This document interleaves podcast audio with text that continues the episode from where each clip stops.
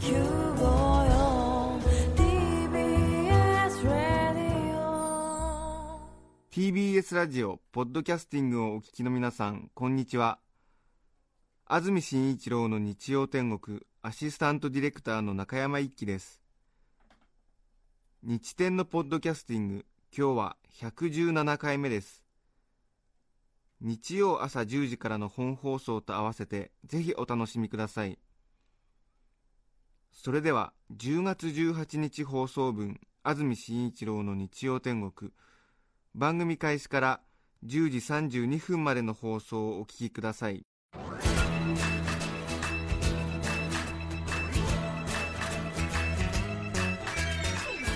安住紳一郎の日曜天国。おはようございます10月18日日曜日朝10時になりました。TBS アナウンサー安住紳一郎です。おはようございます。中澤由美子です。皆さんはどんな日曜日の朝をお迎えでしょうか？さてスタジオのあります東京港区赤坂の天気ですけれども少し曇ってるんでしょうかね。なんとなく晴れてるなという感じなんですけれども青い空というよりは白い空間がボワワンと広がってるといった感じでしょうかね、スモッグなんですかね、うん。なんかちょっと近くのビルの周りでさえなんかちょっとボワワンというのが広がってますね、皆さんの街の天気はいかがでしょうか。気温は20度ありまして非常に爽やかなんではありますけれども、少しなんとなくもうちょっと青い空が広がっててもいいかなという感じですけれども、最近日曜日天気いいですね。そうですね。先週も良かったですもんそうねでした湿度が現在63%あります。昨日土曜日雨少し降りましたよね。その湿りのおかげで少し湿度が上がってますかね。ね。ずっと30%、40%台が続いてましたので、なんとなく湿度があって、うん、いいなという感じですね、はい。風が随分流行っていますので、お気をつけいただきたいと思います、ね今日は皆さん、何をするんでしょうかね、どういう気分ですかね、えねええ。ちょっと行楽にも行きたいし。え、本当に。でもちょっと連休疲れもあるしという、そういう感じかもしれませんが。ええ。いい季節ですよね。そうですよね。夏の疲れもでも少し出始めてるんでしょうかね、私だけかしら、ええ。皆さん持ち直してるとあ持ち思いますけど。直してますかね、ええ。私はどうもなんか、先週ぐらいからまたちょっとあれですね、夏のえ疲れですか、え夏の疲れでしょうかね、よくわかりませんが。う、ん。も先う冬毛になろうというのに。そうですよね、ちょっとね、まだあの毛の生え変わりは断続的に行われてるんですけれども、ええ。先週ですね、水曜日、木曜日と、はい。会社の研修を1泊2日で受けてきまして、へえそんなのあるんですね。TBS グループで働いておりますと35歳になりますと自動的に35歳セミナーっていうのを義務で受けなくてはならないんですけれども。私も36になっていますのでえその研修を受けなくてはいけない。受けなくてはいけないというとちょっと語弊がありますが受けるということなんですけれどもはい。たくさんの方が働いていますのでその TBS グループのさまざまな企業で働く人間たちが全員35歳か36歳なんですけれども。何回かに分けられてえ1箇所に集められるんですがはい。ちょうど私が行った時は50人ぐらい集まっていたんですがはい。全員35歳か36歳。それぞれ年の取り方があるものだななんて思いながらえー周りの参加者を見ていましたけれども。興味深いですね。大体知ってる人が4分の1くらい。名前は聞いたことあるなっていう人が4分の1くらい全く見たことないなっていう人が4分の1くらい。それからえこの人もっていう人が4分の1くらい。え同業？っていう感じの人が4分の1くらい、あえー全く同業の匂いを感じさせないってーいうなんか公認会計士あ。とかねそういう人もいるんですよ。なんか税理士とかあ。よくわかりませんけれどもなんか社会保険労務士とかよくわかりませんがえね。えもうなんかええうんなんかうううっていうなんかへ うん話全く合わないみたいな人もいる中で。えジェネラリストになる研修なんですよ。外出禁止。宿泊付きですから。朝9時から夜7時ぐらいまでそして何か一応お酒の席っていうかなんかその研修室研修所内にあるなんかクラブハウスみたいなところではい。夜2時ぐらいまでなんかあの懇親会という名のなんか社交度チェックみたいなのまであって、チェックアウトええそっかそっかチェックね。ぐったりしてまいりましたけれども。なんかいろいろ考えさせられちゃって。へえ。なんかこうディスカッションとか偉い人の話とか聞くんですけれども。はい。そのではこの問題に対して否定的な意見を出さずに肯定的な方向で伸ばしていってみましょうみたいなディスカッションとかあって。おおい待てよと。へ俺は否定するのが大好きなんだけれどみたいな、ね実にそうですよね。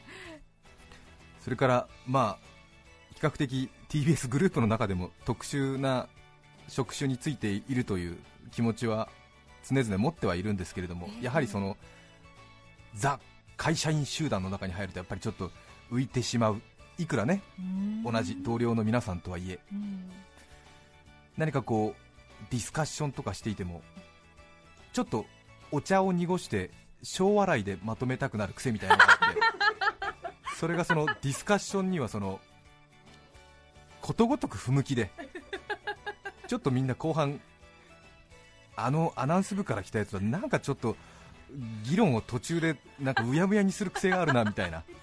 いわゆるもうなんていうんですか？もうなんそのディスカッションの奥義としてはもう意見を戦わせて戦わせて突き詰めていくわけじゃないですか。その中での浮いた存在。そうこうしてるうちにもう自信はなくなってくるしなんかこうああやっぱり向いてないなっていうところも出てくるしなんかすごく自己嫌悪が途中から始まりましてね。ああそうですかとても辛かったなというところがあります、まあ、たくさんのね人と一緒に働いていくっていうのはこういうことだななどと思いながら、へええもう途中から頭かきむしっておりましたけれども。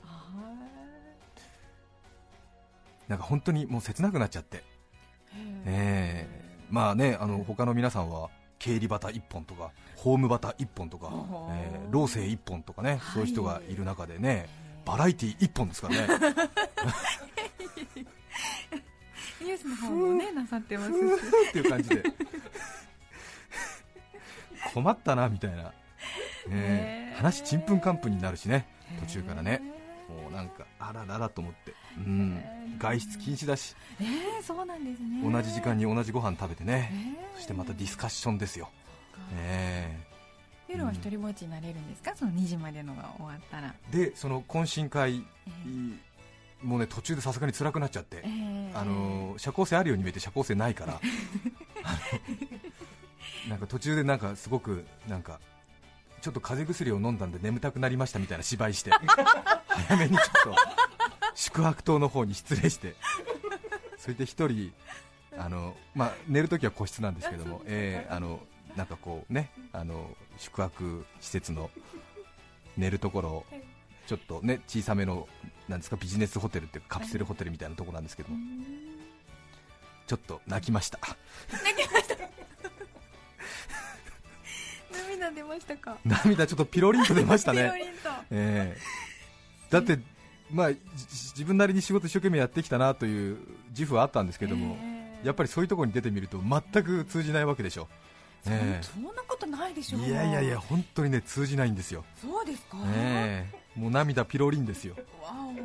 多分サラリーマン経験をしてらっしゃる方は こういう経験あるんじゃないかなと思うんですがえあー。え。そうですね。そうですね、はい、へそれ以来ちょっともうーはい。自分に自信がなくなりましたそんな自信持ってください。そんなことないですよ。いえいえいえ。ええそういうことがありました。いやもう繊細ですからね、また繊細だからねこうねうん。やっぱり30超えると筋肉痛と研修内容は後からじわじわと出てくるんでね。あなるえほど、ー結構やっぱジェネラジェネラリストの自分みたいなのが出てきたりして、えーうん。なんか突き詰めて考えるようになっちゃったりとかしてね。無駄話が得意だったのに、えー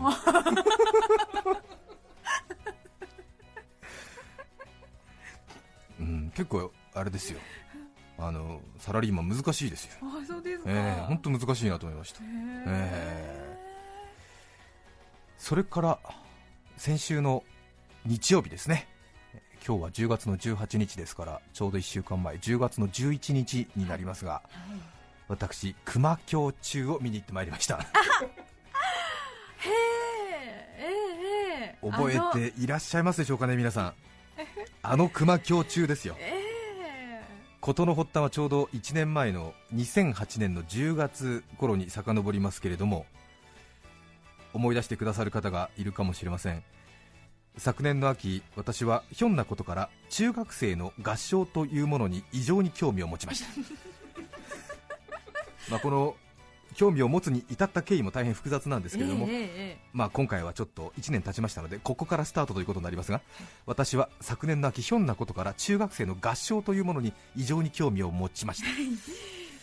1年に一度渋谷の NHK ホールで開かれる全国学校音楽コンクールという大きな大会がありまして全国1200を超える学校から地方予選を勝ち抜いた精鋭11校がしのぎを削るという大会なんですがそしてその模様は毎年教育テレビで生中継されています。私は昨年この大会を会社のテレビで見ました。はい。本当は去年も会場で見たかったんですけれども中学生の合唱というのは大変人気が高くてこれは私も昨年までは知らなかったんですが野球ファンでも高校野球ファンがいるように合唱は中学の合唱に限るなというファンの方が多いということで大変中学合唱人気があるそうでチケットは購買率の抽選のもと昨年はすでに配布済みで私は手に入りませんでした。はい。結局昨年はテレビで見ることになったんですけれども私は中学生の合唱というのを昨年初めて見てそして大変驚きはい。あまりのレベルの高さに声が正直詰まるほどの感動を覚えました。はい。13歳14歳の中学生たちの真剣な眼差しそして緊張と戦った末に編み出されたその合唱の素晴らしさ高校野球を見るようなそんな清々しさがありました。多分ラジオをお聞きの方で合唱ファンという方もいらっしゃるんじゃないかなと思いますが。そして私はテレビちょうど2時から5時15分まで3時間15分の長丁場の中継だったんですが途中で飽きてしまうかなと思ったんですが怒涛のように最後まで見てそしてその模様を見ているうちに私はある一つの中学校の合唱部にぐっと心を惹かれ始めていましたやはり何かこう相性というものがあるのかなと思ったところなんですけれどもその学校とは九州ブロック九州代表の熊本大学教育学部附属中学校という学校なんですがあまりにも学校名が長いんで 私はテレビを見ながら勝手に熊教中と略して呼んでいました。後日それは間違いだと明らかになるんですが正しくは熊府中とか府中と呼んだりするそうですけれども 私は当初のその経緯から今でも熊教中と呼んでいます、こちらのラジオの番組宛てにもいや安住さんあれは熊府中って呼ぶんですよというメールをたびたびいただきますが私はがんとして熊教中と呼び続けます。ご了承ください。ご了承ください。熊教中。いつしか世の中が熊教中になるまで呼び続けます熊本からはるか離れた関東からこんなネガティブキャンペーンを張ってもという感じもしますが とにかく熊教中なんです。また熊教中学生服がかっこよくてですね男子生徒が着ています。学生服のちょうど腕のところですね、えー腕のところにシルバーの日本線が横に入っていましてちょうど何かこう国鉄の車掌さんみたいなそんな感じがありまして遠くから見ても凛々しい感じが伝わってくるんですね。テレビの中継昨年見ていて熊教中の合唱とても私上手に聞こえたんですね、合唱の素人なのでよく詳しくはわからないんですが、なんとなく熊教中の合唱いいんじゃないのっていう気持ちで見ていたらはい。最後の表彰式になってその熊教中が準優勝に相当する銀賞を受賞いたしましてはい。おおと思ってえ素人の私の耳もなかなかやるもんだなというそういうなんかこう自負心自慢げな気持ちをアシストしてくれたというそういう感謝の気持ちも込めて熊教中に大変親しみを覚え始めます。ね。得てしてファンンというものはこういうふうにね心が惹かれていくものですよね。ねえええええ。全く何の縁もゆかりもないんですが、熊教中ファンにその瞬間になってしまった。これは多分昨年の放送をお聞きの方は覚えていらっしゃるかもしれませんが。そしてここで終わっていれば私はただの熊京中ファンだったのですがその後不思議な運命が2人を引きつけ始めるのですね。二人？2人。テレビを見終わった私は会社のあります赤坂でテレビを見ていましたのでえその後その日知人の結婚式の二次会に出るために原宿に向かったんですね。はい。赤坂から地下鉄千代田線を使いまして明治神宮前駅原宿が近いですから、明治神宮前駅に行って長いエスカレーターを登ってちょうど原宿側の改札を出ようとしたらその向こうからなんとすごい偶然シルバー日本線が歩いてきたという。もうチュンさんっていう感じですね、ええ、よーもにーっていう感じ。もう冬のそなたみたいな。もうスローモーションかかってましたよ。だってテレビで見ていてええ。見ず知らずでえ熊京中、熊京中なんつっておーかっこいいななんて言ってて、でえー知人の結婚式の二次会出ようと思って地下鉄に乗ったら、その改札の向こうからはい。やってくるんですよ、その団体が。ええ。40人編成ぐらいで、ちょっともうざわざわっときますよね。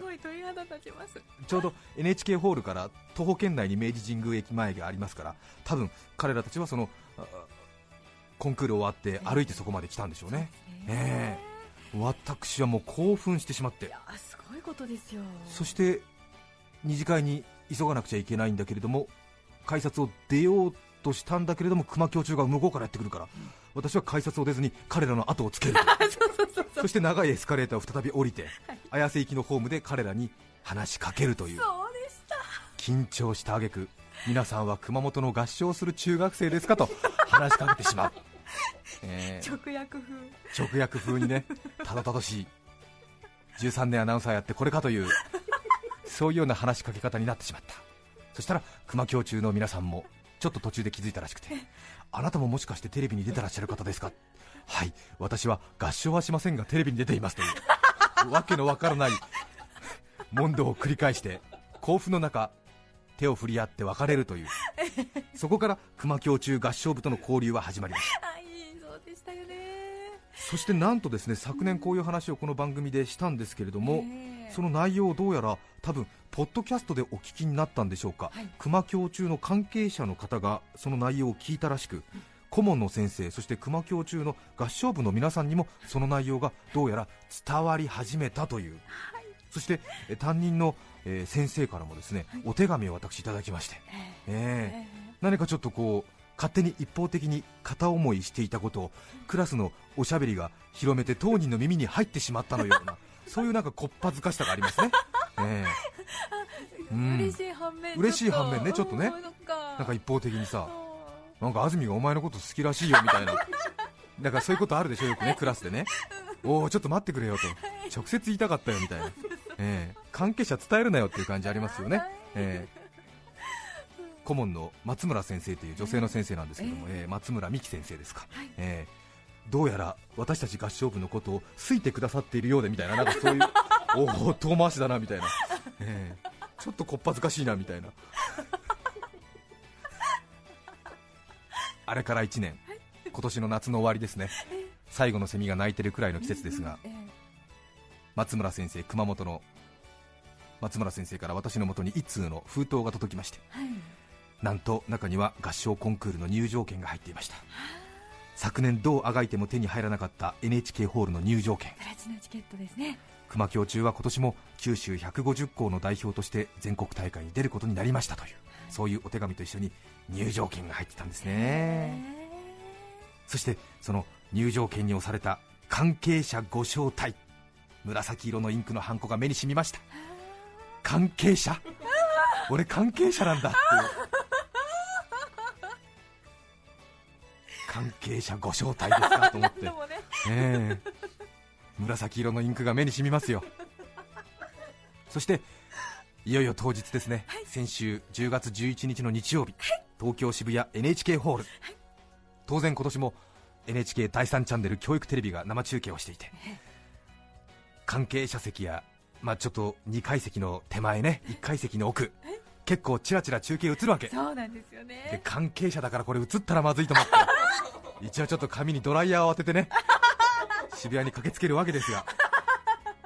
そうだったんですか。先週の番組終わり急いで渋谷の NHK ホールに駆けつけたわけですがさすが人気の合唱コンクール、ええ。入り口には入りきれなかった人が何人かが溜まっていましてへえ。会場の様子を映すテレビモニターを街頭テレビのように見て。はい。ええ。その中を関係者ご招待とハンコの打たれた入場券をこれ見よがしにひらひらさせてちょっとごめんなさいねって言って 入り口にね急ぐわけですよあら皆さん入れなかったの？って言って。ええ。ごめんなさいね関係者。っつって。ええ。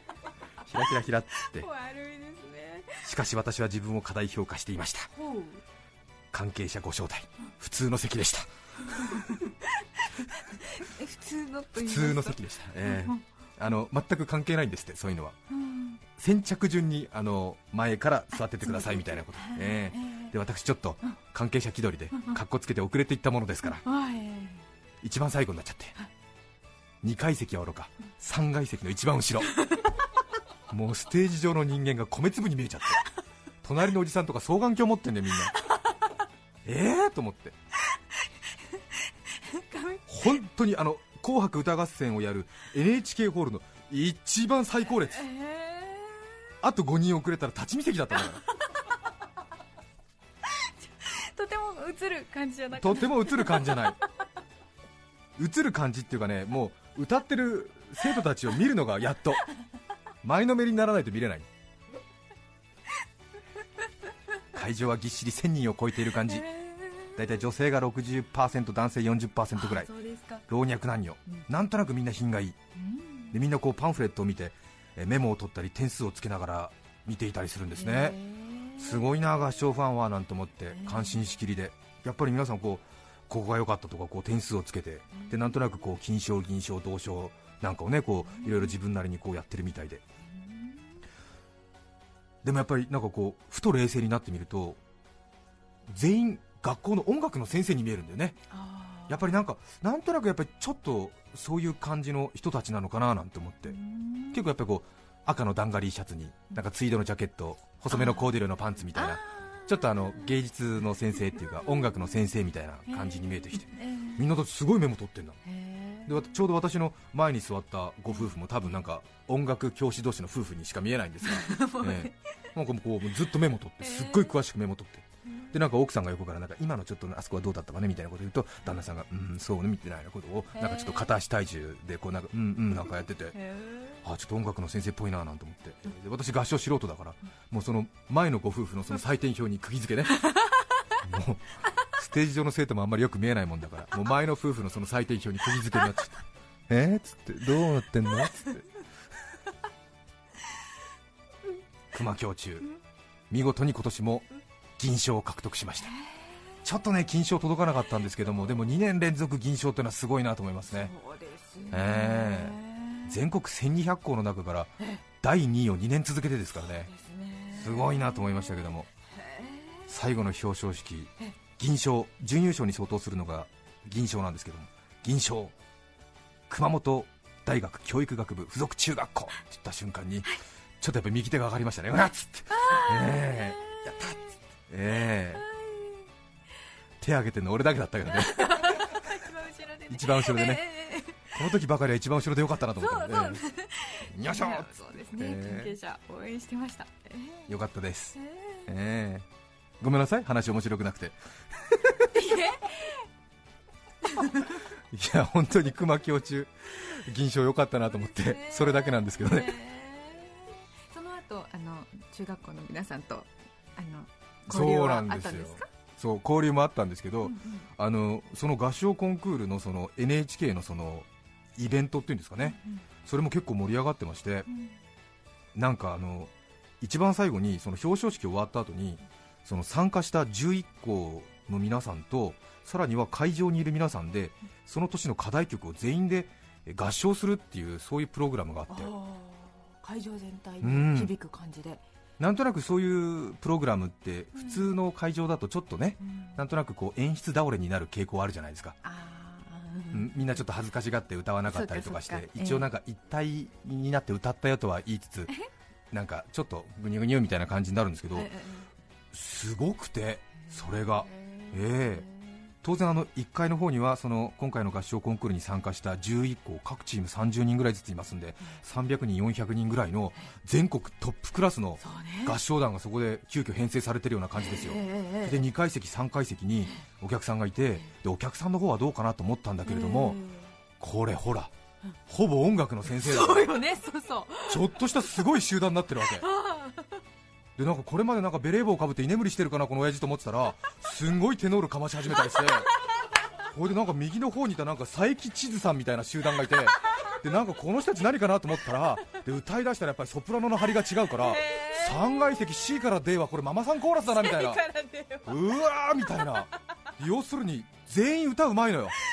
だから NHK ホール千数百人がさ急遽編成された合唱団みたいな感じになってものすごい迫力なのよ。でさすがにこいつは歌わねえだろうと思ってたなんかそのなんかあのジェロさんみたいなちょっと黒人ファッションしたなんかちょっとヤンキーみたいな子たちがいるわけ。でその子たちも歌うのかなと思ったら歌うわけよ。それで最初歌わねえなと思ったらテノールのパートに来たら急に歌うわけ。でえ何これ？分かってらっしゃって。と思って冷静に考えたら、彼たちは多分関東地区予選で負けちゃった中学校の合唱部が合唱 OB なんだよねで要するに全国大会に出られなかったけれども、全国大会を見に来たっていうちょっと格好はね今時の子だけれども心はそういう子たち。うまいんだよめちゃめちゃ。それで自分のパートにならないと歌わねえんだよまた。でやっぱり相当練習してるなみたいな。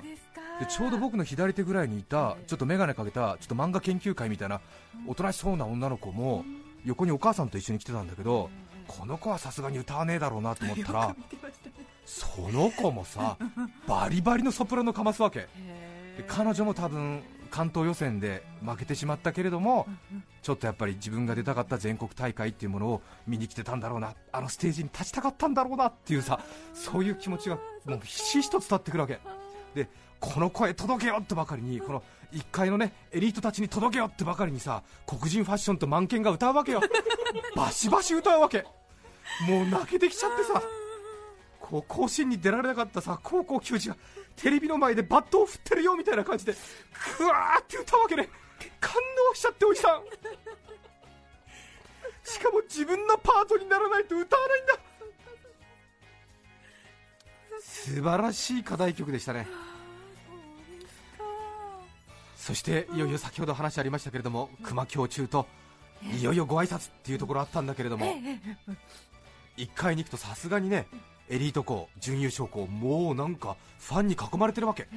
そしてその NHK 全国合唱コンクールっていう看板の前をその金賞、銀賞のチームが両サイド固めで写真撮影会みたいなやつでさ。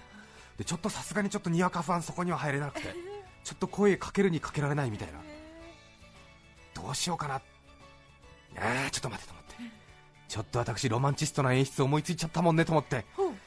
これは去年すれ違った場所に行ってみようかなと思ってそれで千代田線の明治神宮前改札のところで待ってたらまた来てくれるかなと思ってもう冬のそなた入っちゃってるから「しゅんさんようもにー」みたいな。待ってた。ねえ。で去年はねこっちから来てで向こうは明治神宮前こっちは赤坂から来てすれ違ったけれども今回は同じ会場から行くからどうしたもんかなと思ってちょっと渋谷でコーヒー飲んでそれで彼女たち彼らたちがですね会場から出てくるのをちょっと待ってね頃よき頃30分40分頃くらいかなと思って見計らってい。ったらもうすでに熊京中が階段を降り始めててはあと思ってやばいと思ってすれ違うには彼らを越さなくちゃいけないと思ってでうつむきながらその彼らを横で階段パタパタパタパタって追い越して。ねえ。何やってんだと思いながら今年は同じ方向から行っちゃってるからね。ねえ。気づかれません気づかれないようにねパタパタパタパタパタって階段降りて、えーそれで明治神宮前の千代田線の改札入ってそして、えー、と改札から向こうから来るような演出にしてでこっちからこそこそこそこそ見てたわけ。そしたら熊木教授がやってきたわけ。ええ。それでいや今年も会いましたねみたいなこと言ってみようかななんて思っていろいろ考えてて。それでちょっと改札の手前で足踏みなんかしてちょっとね待っててタイミング測っててこっち来るだろうな来るだろうなと思ってたらなんと熊京中今年はその改札入らないで横の方行っちゃうわけ。うわーと思って焦っちゃって。それでえうわー俺も追いかけなきゃと思って改札出ようと思うんだけどその改札から入っちゃってるから俺のパスモが言うこと聞かないわけよ。バンバンバンなんつって。同じ改札から入っちゃってるからダメですダメですなんつって。うわーと思って。それでもうこっちのあの銀色の柵のある方に行ってうわーと思って。でうわーってなんかおわーっってなんか待って待ってってジェスチャーでねなんか声はならない。感じでく熊京熊京なんて言って全然ロマンチックじゃなくなって。で熊京中は40人松村先生の先導のもとさどんどんどんどんと更新していくわけよ。でうわーっと思って。これは変なにわか演出が裏目出たわと思って、いやーと思って。そして俺が熊京熊京ってやってたらさすがに周りの人たちがあれテレビ出てるやつじゃね？みたいなことになって。あれ安住だよ。っつって。なんかみんながなんかあ安住安住安住みたいな集まってきちゃって。それでなんか変ななんかさそこら辺のなんかさ全くだよ。全く俺のこの1年間の思いを全く理解してないやつが、え安住じゃん写真撮らせてみたいなことになっちゃってそしたらその騒ぎを聞きつけた熊京中の最後尾がどうやら気づいて熊京中戻ってくるみたいな。それでもう私は貝になりたいみたいに 柵越しの再会を。どうもどうもって言って。柵越しの再会。出られない。父さん出られない、うんせっかく冬のそなたの演出が私は貝になりたいみたいな演出になっちゃって父さん出られないみたいな。どうもどうもどうもなんつって。去年と入り口違うねなんつって。柵越しに一緒に記念撮影してきました。変やっぱりちょっとロマンチックな演出っていうのはちゃんとね煮詰めておかないと裏目に出ますね、ええいやよかったんじゃないでしょうか。残念。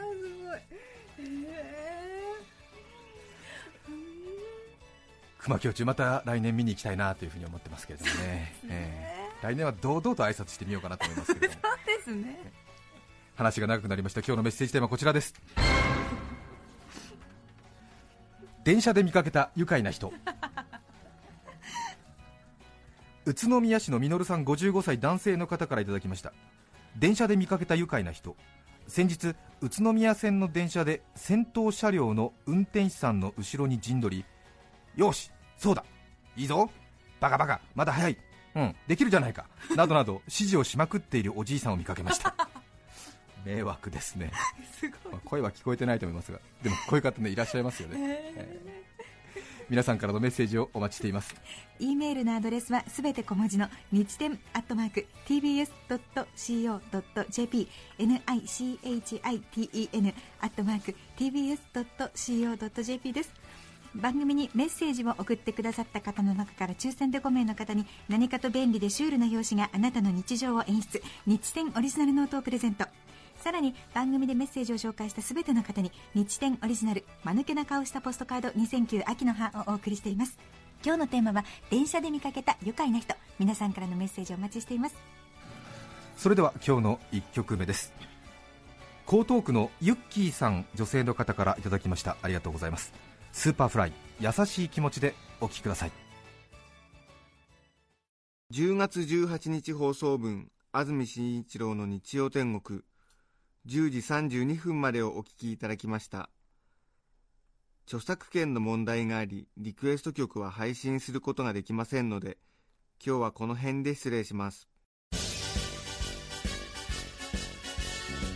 安住紳一郎の「ポッドキャスト天国」今日10月18日はフラフープ記念日だそうです。昭和33年の今日日本で初めてフラフープが発売されたことに由来するそうです。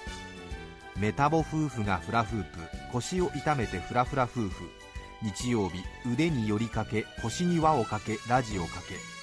954TBS ラジオです。